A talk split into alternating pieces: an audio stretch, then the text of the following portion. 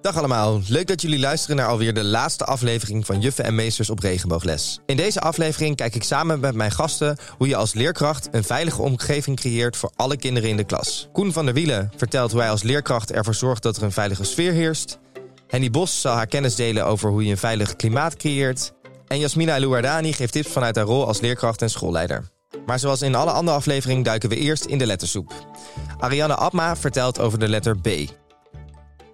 En we zijn dus eigenlijk heel erg benieuwd wat de letter B voor jou betekent. Nou, ehm, nou, dat betekent voor mij dat ik uh, biseksueel ben. Nou ja, betekent dat ik op mannen en vrouwen val. Maar voor mij betekent het ook dat ik op uh, alle geslachten en genders daarbuiten uh, kan vallen. Welke vraag wordt jou eigenlijk het meest gesteld over jouw letter?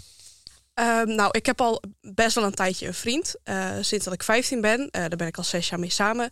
Dus, uh, en ik kwam er op latere leeftijd pas achter dat ik bi was. En heel vaak is de vraag dan wel van... Goh, maar je hebt een vriend. Waarom zou je jezelf dan bi noemen eigenlijk? En hoe, hoe, voelt die vraag voor jou als dat die gesteld wordt? Eigenlijk een opmerking zelfs? Nou, ik probeer dat heel erg los te laten denken. Nou, ik weet zelf beter hoe ik in elkaar zit dan jij, dus laat maar. Maar uh, ja, dan denk ik wel van ja, ik, ook al heb ik heel lang, of zit ik al heel lang in een relatie met een man, betekent niet dat ik niet ook op vrouwen of andere genders en geslacht kan vallen. Dus dat, ik zou het wel fijn vinden als mensen dat gewoon ook daarbij zien. En niet alleen van, oh, jij bent met een man, dus je bent hetero. Ja, dus dat ze eigenlijk ook erkennen, mm -hmm. je bent bi, ondanks dat je in een relatie zit met een man. Ja, inderdaad. Mooi. En misschien is dat ook wel een beetje in het verlengde, maar de volgende vraag gaat over de, wat is de meest hardnekkige misvatting rondom de letter B? Ja, ik, ik denk dan toch dat, uh, nou ja, er is vol, volgens mij sowieso wel wat discussie over nou, biseksualiteit, of je dan alleen op mannen en vrouwen kan vallen, omdat dat, uh, nou ja, omdat dat vaak voor de meeste mensen geldt. Maar ik, ik zelf voel ook dat ik nou, niet alleen me daarin in mannen en vrouwen wil beperken. En dat ik dus ook op andere ja, geslacht, genders kan vallen. En sommige mensen noemen dat weer panseksualiteit, maar ik vind gewoon de term biseksualiteit helemaal goed en daar voel ik me goed bij. Je hebt het over andere geslachten en genders. Ja. Wat bedoel je daar eigenlijk mee? Um, nou, dat ik het bijvoorbeeld ook niet erg zou vinden als iemand uh, non-binair zou zijn of intersexe of wat dan ook. Eigenlijk maakt dat me niet heel erg veel uit. Oké, okay, duidelijk. Henny Bos kan als geen ander vertellen wat voor onderzoek er is over het creëren van een veilige schoolomgeving voor kinderen. Ze benoemt onder andere de GSA, de Gender and Sexuality Alliance. GSA's zetten zich in voor een veilig schoolklimaat, specifiek voor LBT-plus-trillingen. En ik ben benieuwd wat Henny ons kan vertellen over onderzoeken die er zijn op het gebied van veilige schoolomgevingen. Hoe zou jij uh, op basis van onderzoek, hoe uh, zorgen we ervoor dat er een veilige omgeving voor kinderen wordt gecreëerd om te floreren en te exploreren? Op verschillende manieren. Ik, wat ik al zei, ik denk dat het, de schoolomgeving daar een heel erg belangrijke rol in speelt. En we weten inmiddels dat er een aantal um, interventies zijn die uh, effectief zijn als het gaat om die schoolomgeving inclusief te maken. En uh, dat je kunt laten zien als school van je bent wie je bent en iedereen mag hier zijn zoals hij zich voelt. Nou, dan noemen we de Gender and uh, Sexuality Alliances, zeg maar, die hebben daar een belangrijke rol in. En Amerikaans onderzoek laat in ieder geval zien dat dat ook effectief is. Ja, de GSA's zijn dat. Ja, de GSA's, ja. Laat ook zien dat dat effectief kan zijn. In de zin van dat het klimaat op zo'n school dan uh, positiever ervaren wordt in het algemeen. Maar ook uh, specifiek als het gaat over homo homopositiviteit, zeg maar. En minder heteronormatief. Amerikaans onderzoek laat ook zien dat uh, op deze GSA-scholen de psychosociale problemen van jongeren minder zijn. En ook dat de, de, de, de verschillen tussen de homo-jongeren en de hetero-jongeren, om het eventjes zo plat samen te vatten, ook de gezondheidsproblemen uh, minder zijn. In Nederland is hier nog minder onderzoek naar gedaan, naar de GSA-scholen, het effect van de GSA-scholen. Ja, dat, is, dat moeten we nog doen. Dat moet zeer zeker gebeuren, ook omdat ik uh, ja, werk bij het COC. Ja. Uh, het COC gebruikt GSA ook een soort van mantra. Hè? Als, je, als je dit gebeurt, dan, dan, dan zit je goed als school. En dan gaat alles zeg maar oké. Okay. Terwijl we niet moeten vergeten dat die clubcultuur, want een GSA uh, zijn activiteiten die jongeren zelf organiseren uh, buiten het curriculum om van de school. Maar ja. de school die faciliteert wel. Maar zo'n clubcultuur is in de Verenigde Staten veel meer behorend bij de schoolcultuur dan dat er hier in Nederland is. Een ander eh, aspect zeg maar, op die scholen wat we eh, zien is eigenlijk eh, wat jij zeg maar, wat jullie ontwikkelen zijn voor die primair on- onderwijs, die alienation contact zeg maar. Ja. Dan zien we dat, dat dat uit Amerikaanse onderzoeken dat dat echt effectief blijkt te zijn. Dus dat, dat is iets ook wel positief. Verder blijkt ook te werken is educatieve films kijken die gaan over seksuele diversiteit en genderdiversiteit. Maar zorg wel ervoor dat het niet alleen de film wordt. zorg ook dat er daarna nog zeg maar, een vervolg vindt in, in, in de zin van met, met jongeren praten over wat ze hebben gezien. Ja. Eh, en dan kom ik nog bij het belangrijkste punt. En dat is denk ik, dit soort dingen zijn heel erg belangrijk. Eh, wat we vaak zien is dat het eenmalig is op de scholen. En dat het niet ingebed raakt zeg maar, in, de, in het hele curriculum van de eerste dag dat je op school komt tot de laatste dag op, dat je op school bent. Dus we moeten echt zorgen dat dat echt ingebed wordt meer in de, in de schoolcultuur door al die jaren die je er zit. Ja, niet de eenmalige lessen, maar dat je het normaliseert in alle kleine dingen. Ja, eh, ja. En letterlijk in je haarvaten Ja, hebt. ja, ja, ja, dat je Ja. het eigenlijk internaliseert. Ja. Precies, want dan pas kun je het ook daadwerkelijk eh, Ja. uitstralen. Iemand die zeker uitstraalt dat iedereen mag zijn wie die is, is Jasmina El-Wardani. Ik spreek haar over haar methodes om het schoolklimaat veilig en open te maken. Nou, ik ga beginnen. Ik ben eh, Jasmina en ik werk op een basisschool in Amsterdam-Noord. En ik ben leerkracht voor twee dagen. Ik ben daar de OGO-coördinator. De OGO is onze, ehm, eh, ons manier van onderwijs geven, ontwikkelingsgericht onderwijs. Hm. Eh, en eh, ik ben momenteel schoolleider in opleiding.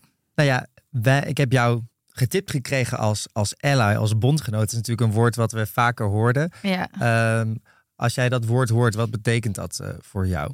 Nou, voor mij is een bondgenoot misschien een zwaar woord. Want ik denk vaak van, huh, dat zijn we toch allemaal. Maar helaas zijn we dat dus niet allemaal. Dus Mhm. vandaar dat het dus wel heel hard nodig is. Maar voor mij betekent het niet meer dan iedereen respecteren voor hoe diegene gerespecteerd wil worden. Ja, Ehm, en volgens mij begint dat in het onderwijs. ja. Dat is, eigenlijk gewoon zo simpel als dat, zeg je voor, eigenlijk. voor mij wel. Voor mij is het zo simpel. Maar in, de samenleving helaas nog niet. Ehm, maar ja, ik zie dat zo wel, ja. En dan vind jij het ook de taak van het onderwijs om daar dan dus ook aandacht aan te besteden. Ja, ik denk dat eh, heel veel mensen vinden het altijd... eh, of nou ja, ik weet niet heel veel, maar... Er, heer, er is af en toe nog wel eens een discussie hè, in onderwijsland... van eh, hou je alleen maar be- le- bezig met lesgeven of eh, ook opvoeding? En voor mij gaat dat samen, zeg maar. Want ja, wij, zijn, wij zien die kinderen basically meer dan die ouders. Dus opvoeden is, is, is een part of it, vind ik. Hè? Maar daar Ja. zijn heel veel, heel veel verschillende meningen over. En sommige mensen zeggen van nou, eh, je moet jouw leven focussen op lesgeven. Ja, nou ja, was het maar zo, hè? Maar dat, zo werkt het helaas niet. Nee, precies. Dus ehm, ja, we hebben wel een grote taak. En eh, en dat ga je ook meenemen in jouw visie als nieuwe schoolleider. Ja, yes, dat, Ja? dat zou ik willen. Ik vind dat we het op mijn school al behoorlijk ook, eh we're getting there. Mhm. Daar ben ik ook wel blij mee. Maar eh, ja, toevallig heb ik ook voor de opleiding een visiestuk moeten schrijven. Oh, tof. Eh, en daar is dit ook een onderdeel van. Ja, dat voor mij eh, ja, onderwijs meer is dan je lesjes geven. Ja. En dat we eigenlijk best wel een grote taak hebben. Helemaal ja, in, in de moeilijke samenleving waar we in leven soms. Ja, ja, dus ja, opvoeden is ook een taak van het onderwijs. Ja. Dat is eigenlijk jouw Ja, en daar mening, jouw visie. ja, en daar valt dan respect hebben voor elkaar. En dat leren, dat, dat, dat, dat heel veel mensen hebben dat niet zomaar. Of die krijgen dat niet mee. Dat zou je dan Nee, dus het is een vaardigheid Ja. die je moet leren. Ja, en andere Ja. mensen leren begrijpen is ook, vind ik ook een vaardigheid. Ja. Ja, Mooi. En eh nou, bondgenootschap is, kan natuurlijk heel breed zijn voor verschillende gemarginaliseerde groepen. Mhm. Waarom vind jij het zo belangrijk om nou, bondgenoot te zijn van de LBTI plus gemeenschap? Dus eigenlijk seksuele genderdiversiteit. Nou ja, als je kijkt naar eh, ja, de statistieken. Ik vind het zo stom als iedereen dat zegt, maar het is wel zo.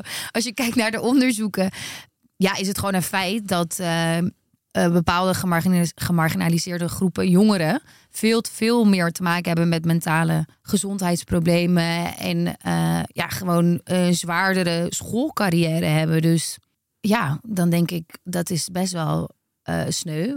Eh, want die jongeren zijn al druk bezig met hun persoonlijke identiteit. En dan kom je op school en dan kom je in het leven en dan wordt het je allemaal nog tien keer zwaarder gemaakt. Ja. Ja, vind ik best wel sad. Ja. Ehm, en natuurlijk, ieder, eh, iedereen heeft zijn ding, zeg maar. Niemand is eh, een ongeschreven blad, helaas, als je op, opgroeit. Maar goed, dat vind ik wel een hele vervelende gedachte. Dat je al bezig bent met je eigen identiteit. En als je tot de grote groepen hoort, dan gaat dat makkelijker. En als je niet tot de grote groepen hoort, eh, dan krijg je er ook allemaal eh shite bij, zeg maar. ja, precies. Dus dat vind ik wel, ja. Dus ja, ik vind het wel extra belangrijk dan ook. Ja, dat er dus ook eigenlijk al in het basisonderwijs al aandacht is. Ja, Dat je weet, oké, die Ja. grote groep bestaat, maar er bestaat nog veel meer dan dat. ja, ja, ja, ja. Het is, eh, ja, het is, kijk, er gebeurt zoveel, maar het is, ik kan me niet voorstellen hoe het is om eh, te worstelen met je eh, seksuele identiteit. Het, als je het niet tot eh, hè, de grote groep hoort. Ik kan me niet voorstellen, maar als je ziet, hoort, leest, ja, weet je, er zijn duizenden voorbeelden. Mhm. dan kan ik me bijna niet voorstellen dat je dat, dat, dat dan je niet raakt, zeg maar. Ja, en het, het begint toch bij het onderwijs dan. Als je je daar al niet eh, veilig voelt. Op de basisschool, waar je toch, als je op dezelfde school blijft, zit je toch van groep 1 tot en met groep 8 in dezelfde klas. Ja, met dezelfde leerlingen. Met dezelfde leerlingen. Ja, dan eh, zou het daar toch moeten beginnen. Ja, en doet het PO eh, genoeg om inclusief te zijn? Oeh, goede vraag. Nou, weet je wat ik gewoon, weet je, dat is gewoon echt leerkrachtafhankelijk. En dat vind ik wel ehm, moeilijk. Ja, want wat vind je daar dan van, dat het leerkracht afhankelijk Ja, dat is? vind ik problematisch. Ja, precies. Ehm, want het is, ja, het is maar net hoe groot je als school het op de agenda zet. Kijk, eh, binnen nu ook, hè, er is ook weer een, een verscherpte, aangescherpte burgerschapswet en bladibladibla. Hartstikke goed. Maar uiteindelijk moet het vertaald worden naar wat men doet. En Ja. als je zelf en als op een school dat niet op de agenda wordt gezet als iets wat, wat daar belangrijk wordt gevonden, wordt het misschien gewoon minder tot niet gedaan. En dan Ja. bedoel ik met minder tot niet bespreekbaar maken van verschillende onderwerpen.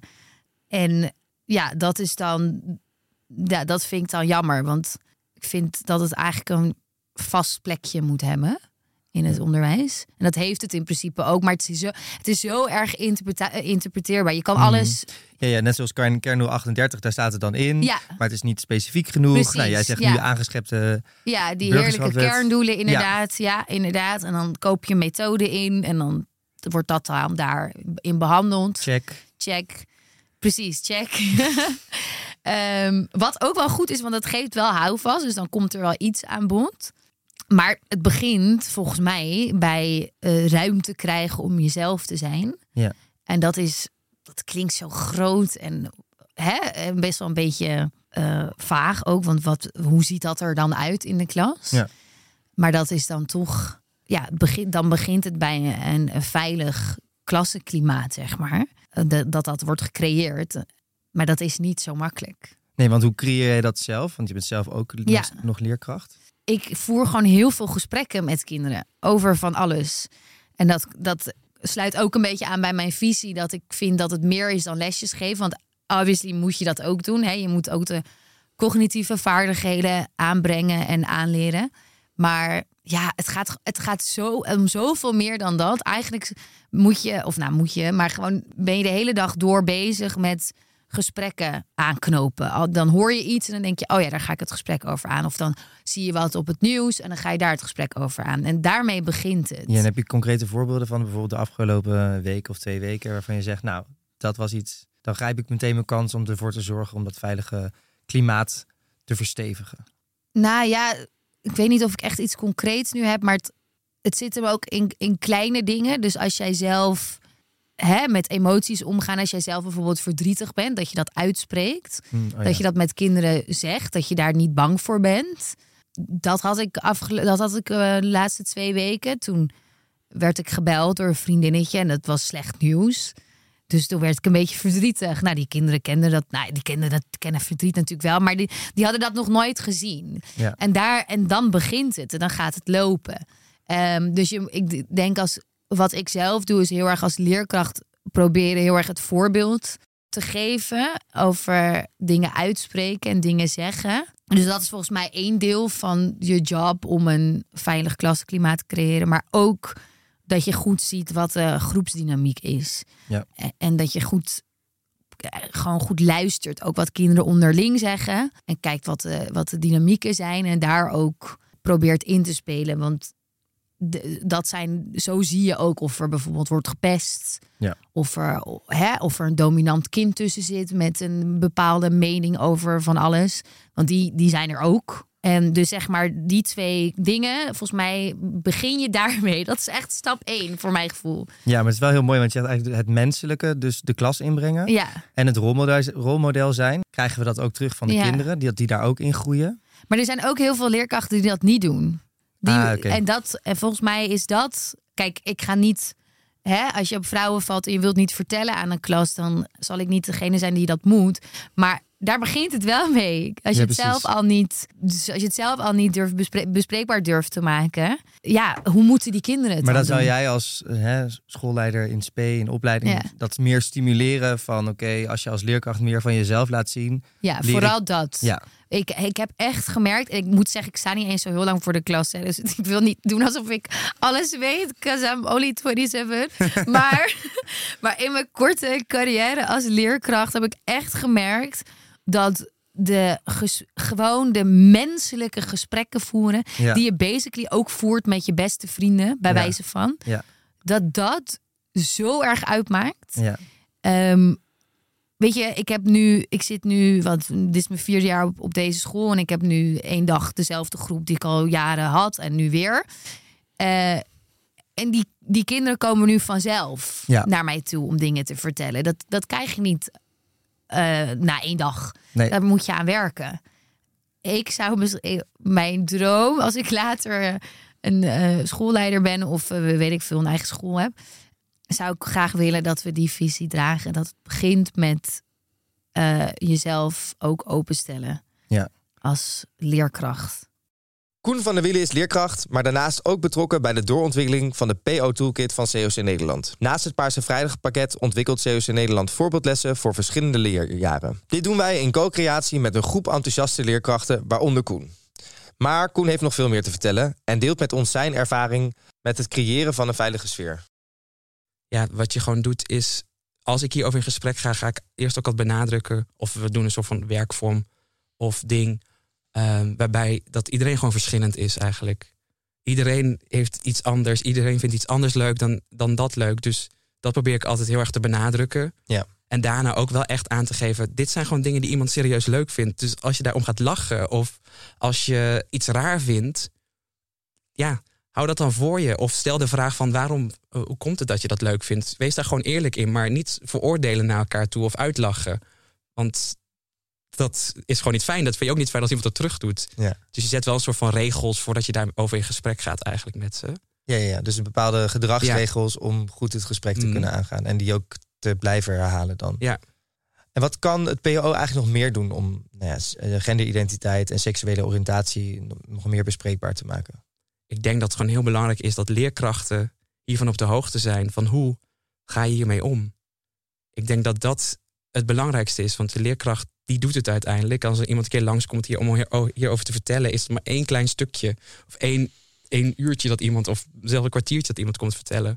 Ik denk dat het heel belangrijk is dat leerkrachten zich gewoon hier op scholen op een of andere manier, of dat iemand een keer een studiemiddag ge- geeft hierover, of juist ook op opleidingen. Ik denk dat het heel belangrijk is om daar meer aandacht aan te besteden. Ja, dus binnen de PABO bedoel je? Ja. Want dat, jij zei zelf ook al, daar heb je zelf ook ne- Nee. weinig tot niks eh, over meegekregen. Nee. Want wa- eh, waarvan zou jij dat onder... eh, En dan hoor je juist op de Pabo heel veel juist die stereotypen terug. Ja, is dat zo? Ja, tussen jongens en meisjes. Al die onderzoeken gaan daar ook allemaal over. Om dat juist te laten zien dat het juist heel verschillend is. Terwijl we Ja. weten dat dat... Ja, dat is wel grappig. Je ziet dat best wel veel terug nog in onderzoeken, wetenschappen, dat soort dingen. En die worden juist gepresenteerd op de, op de PABO Ja. dan? Ja. Oké, dus daar jongens, meisjes. een lange weg te gaan. lange weg te gaan nog. Nice. En, eh, en dit gaat dan over seksuele oriëntatie, eh Mhm. waar we het over gehad. Maar hoe doe je dat met eh, genderdiversiteit? Want nou ja, dat is niet per se altijd jou, zeg maar, jouw identiteit. Dus het hoort wel bij de LBT plus gemeenschap. Mhm. Hoe maak je dat bespreekbaar? Dus bijvoorbeeld trans of non-binaire personen. Ja, daar, dat, dat lezen ze vooral. Ik heb vooral groep 5 gehad, nu 7, 8 merk je dat dat meer begint te spelen. Dus dan ben ik daar wel echt meer in gesprek over van hey, hoe ziet dat eruit? En wat betekent dat ook voor iemand? En de vormen daar ook van. Want Ja. ze waren dat boek dus aan het lezen. En toen kwamen er eigenlijk allemaal vragen over. Van hoe zit dat dan? Oh ja, maar is dat dan een jongen die een meisje wordt? Ik zei ja, maar er zijn ook andere vormen daar nog steeds van. Het kan ook iemand zijn die non-binair is. Ook eh, trans eigenlijk. Ehm, en het is ook niet per se zo rigide van een jonge meisje. En dan ben je meteen helemaal een vrouw. Dus dat soort onderwerpen kaart ik wel helemaal met ze aan. En diep ik ook best wel met ze uit. Ja, maar, ja, maar diep je met ze uit. Is het dan soms ook dat jij het bijvoorbeeld niet weet? Want dat is... dat ik zelf niet weet. Ja. Ja, ik weet zelf soms ook niet. Dat, eh, ze vroegen bij mij Paarse Vrijdag, vroeg de kinderen ook aan mij heel, dat was in groep 5, vroeg ze ook heel oprecht, meester, hoe voel jij je dan? Voel je je dan meer jong of meisje? Toen zei ik, ik weet het zelf eigenlijk soms ook niet. Nee. Ik vraag me dat soms ook wel eens af. Ehm, en daarna ontstond ook een heel gesprek eigenlijk over gender en wat is dat dan? Toen zei een meisje, ja, ik heb een meisjesslaapkamer, dus daarom ben ik een meisje. En dan vroeg je daar weer op door. Oh, ja. En waarom, ben je, waarom is dat dan een meisjesslaapkamer? En toen zei ze, oh ja, weet ik eigenlijk ook niet. Nou ja, ik vind het gewoon een leuke kamer. Ik zei, ja, precies. Dus het is, het is niet per se een meisjesslaapkamer. En daarna begon ze zich ook meteen uit te drukken na de pauze weer van... oh ja, ik voel me dan toch 90% meisje en misschien 10% jongen. Ik vind dat dat wel ook wel een mooie ook van, eh, ik weet het eigenlijk nog niet. Mhm. En ook denk ik dat wij als LBTI-gemeenschap of als individu ook niet per se alles weten. En dat het ook niet. Ja. Ja, het is gewoon een, een leerproces waar we allemaal eh, in zitten. Want ik vind dat dat ook wel interessant. Ik gaf laatst een training en daarbij eh, werd er dan ook aan mij een vraag gesteld over non-binair zijn. Omdat ik zeg maar dan de queer gemeenschap Mhm. representeerde op die avond. Terwijl ik dan dacht van ja, als je op mannen valt, betekent niet dat je precies Nee. al al weet wat non-binair zijn, eh, hoe dat voelt. Eh, dus ik vind dat ook wel een hele mooie om mee te geven aan andere leerkrachten van ja, we weten niet alles. Nee, Wij zijn zelf ook nog eh, ste- steeds nieuwe dingen aan het leren. En dat we eigenlijk allemaal onderdeel zijn van, de, van dat leerproces. ja, en ook zeker dat ik, ik zeg ook altijd... ik kan me ook niet in andermans schoenen daarin verplaatsen. Ja, Ik weet wat het is, zou ik maar zeggen, maar ik weet niet hoe het voelt. Ja. Dus dat probeer ik ook wel vaak aan die kinderen ja, mee te geven. En pro- ja, probeer daar gewoon open voor te staan eigenlijk. En meer te vragen van, hé, hey, en hoe zit dat dan als, als je iemand daar een keer over tegenkomt? En ook accepteren als iemand daar een keer niet op wil antwoorden. vind ik ook een hele mooie. Dus je hoeft niet altijd op alles eh, antwoord te hebben. Eh, en ik was nog benieuwd, je zei net van, nou oké, trans, non-binair, dat is iets wat ik meer in groep 7 en 8 bespreek. Hoe zie jij dat voor je überhaupt op de basisschool? Zijn er bepaalde onderwerpen eh, binnen het thema seksuele genderdiversiteit die jij eh, in groep 7, 8 wel bespreekt, maar niet in bijvoorbeeld in groep 5, 6? Eh, of heb jij zoiets van, oké, op niveau van het kind kan je dat altijd eh, aanpassen? Overal zijn boeken voorgeschreven eigenlijk, ook voor non-binair. Eigenlijk over al deze onderwerpen is wel op het niveau van het kind een soort van boek te vinden. Er zijn zoveel mooie voorbeelden met Mijn schaduw is paars bijvoorbeeld. een heel mooi queer kinderboek. Maar eigenlijk nog andere boeken ook die eigenlijk als je daarover voor gaat lezen, kun je meteen in gesprek daarover. En ze- ja, in zo'n boek zien ze ook gewoon dat het normaal is. Ik vind dat echt, echt de key soms om gesprekken te openen ook. Omdat het gewoon een verhaal is waar ze helemaal in meeleven. En het is gewoon een gespreksopener. Ja, dus voor jou is gewoon echt Ja. hè, die boeken. Ja. Dat is de, de opening voor heel veel mooie gesprekken. Ehm, dat lijkt me sowieso een, een hele mooie. Ik ben nog wel benieuwd van. Dan ligt het heel erg bij de verantwoordelijkheid van de leerkracht om die boeken zeg maar Mhm. de school in te krijgen. Hoe kunnen we ervoor zorgen dat dat eigenlijk veel breder schoolgedragen binnen het curriculum eh, seksuele genderdiversiteit wordt ingebed? Heb je daar een idee over? Dat is heel moeilijk. Ja, dat klopt. Het is een grote Ja. opdracht ook. dat kun je niet zomaar in één keer oplossen. Ja. Ja. dat moet soms nog verder van bovenaf. Dan denk je wel eens aan de overheid en dat soort dingen. Maar het moet gewoon meer in het curriculum komen. Ik denk ook in schoolboeken zou het meer terug moeten komen. Want dan zie je ook nog meer hoe normaal het is dat iemand twee vaders heeft. Of dat iemand non-binair is. Dat, dat een keer ergens hen staat bijvoorbeeld al. Ja. Dat ze dat gewoon in teksten lezen. Hoe... Maar dat, ja, dat moet gewoon ver- meer uitgebreid worden, denk ik. In elk lesmateriaal zou het gewoon een soort van terug moeten komen. Heb je nog dingen waarvan je denkt, nou, dit zou ik sowieso andere leerkrachten nog willen meegeven eh, als het hier eh, over seksuele genderdiversiteit. Van oké, nou, ik deed dit bijvoorbeeld vier jaar geleden totaal niet en nu wel en dit werkt echt. ik denk gewoon schroom niet om erover te praten. Ik denk dat dat gewoon heel belangrijk En luister ook gewoon naar wat ze zeggen. Want kinderen zijn meestal eigenlijk al heel erg nog niet hier soort van hebben nog niet echt een soort van beeld hiervan soms überhaupt. Ze zijn oké, prima, dit is gewoon zo. Ja, Ik denk vooral open het gesprek en kijk waar het eindigt. Ja, en als, en als je als leerkracht bijvoorbeeld zelf niet zo comfortabel mee bent, want dat hoor je soms ook vaker Mhm. terug, hè, van eh, eh, nou ja, dat anderen eh, queer zijn of eh, heel erg bezig zijn met het onderwerp. Maar ik vind het zelf soms nog lastig om het aan te snijden. Hoe zou je ja, hun tips geven om meer comfortabel te worden bij, met het onderwerp? Denk om zelf ook meer daarmee. Ja, ga in gesprek met iemand, lees, lees er meer dingen over. Dat ja, bekend maakt bemind. En dat, dat denk ik dus ook met kinderen. Als je gewoon hier zelf meer over praat en leest, dan denk je, oh ja, maar zo is het gewoon, zo moeilijk is het eigenlijk helemaal niet. Nee. En ik denk dat dat ook voor leerkrachten gewoon heel belangrijk is om daar een soort van meer voorbeelden van te hebben. Dus zeg maar begin van het jaar dan eh, start je met een, met een nieuwe klas. Eh, en hoe zorg jij dan ervan voor dat eh, welke regels ja, je in gang zet om een veilige sfeer te creëren, een veilige omgeving? Ik denk dat het daar gewoon heel belangrijk bij is dat je gewoon, ja, dat ik ga het weer benoemen, gewoon de verschillen benadrukt van elkaar. We zijn allemaal verschillend. Dat is sowieso één regel bij mij in mijn klas al. Ehm, ik heb eigenlijk gewoon een soort van allemaal puntjes eigenlijk daarbij. Dus ik, ik heb altijd, we zijn allemaal verschillend. Ehm, toch horen we bij elkaar. Want we zijn allemaal toch één klas. We zitten ook al, wil, had je het misschien niet gewild, we zitten alsnog bij elkaar. Dus daar moet je ook mee dealen. En we gaan gewoon respectvol met elkaar om. Dus als iemand iets leuk vindt, dan is dat gewoon zo. Dat, ja, je kan daar dingen van vinden. Je kan het stom vinden. Maar ja, als iemand tegen jou zegt... als jij voetbal leuk vindt of als je van eh, dat soort spel, eh, spel houdt... dat is niet leuk als iemand anders tegen je zegt... "Oh, maar dat is stom. Dus dat gewoon echt respect hebben voor elkaar. En daar ben ik gewoon vanaf het begin van het jaar gewoon heel erg mee bezig. Dus zeg maar begin van het jaar dan eh, start je met een, met een nieuwe klas. Eh, en hoe zorg jij dan ervan voor dat eh, welke regels eh, ja, je in gang zet om een veilige sfeer te creëren, een veilige omgeving?